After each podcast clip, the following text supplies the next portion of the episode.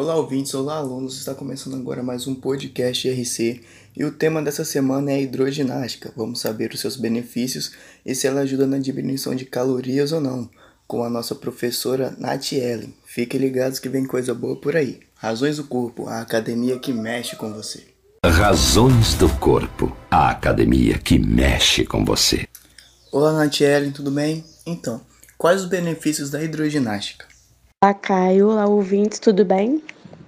Então, Caio, a hidroginástica pode nos auxiliar na perda de peso, na melhora da nossa circulação sanguínea, fortalecimento dos nossos músculos e dos nossos ossos, ajuda na melhora de flexibilidade, preserva nossas articulações e também nos auxilia no trabalho de coordenação motora. Na época do verão, as pessoas buscam aquele corpo bonito e definido, para conseguir curtir a vida com mais alegria e saúde, mas muitas pessoas não gostam daquela tradicional musculação e geralmente procuram outra atividade. A hidroginástica pode ser essa opção?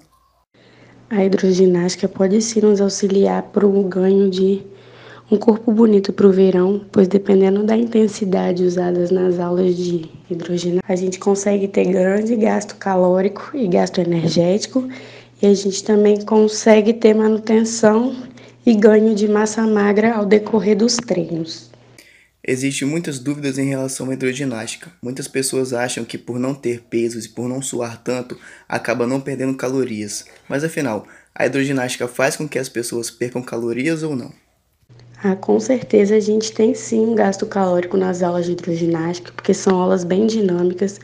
A gente consegue trabalhar tanto capacidades aeróbicas como também fazer treinamento de força na água com auxílio de alguns aparelhos que já existem é, para essas aulas de hidroginástica e também usando o peso do próprio corpo do aluno. Que aparelhos são esses? Os aparelhos que a gente usa para nos auxiliar na hidroginástica são os halteres de borracha, que podem variar de peso e de tamanho.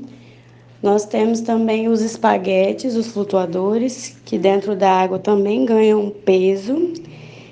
E a gente também usa as caneleiras de borracha. A hidroginástica é uma atividade apenas para idosos ou uma atividade que não tem idade? Não, não. A hidroginástica pode ser feita por todos os públicos, por todas as idades.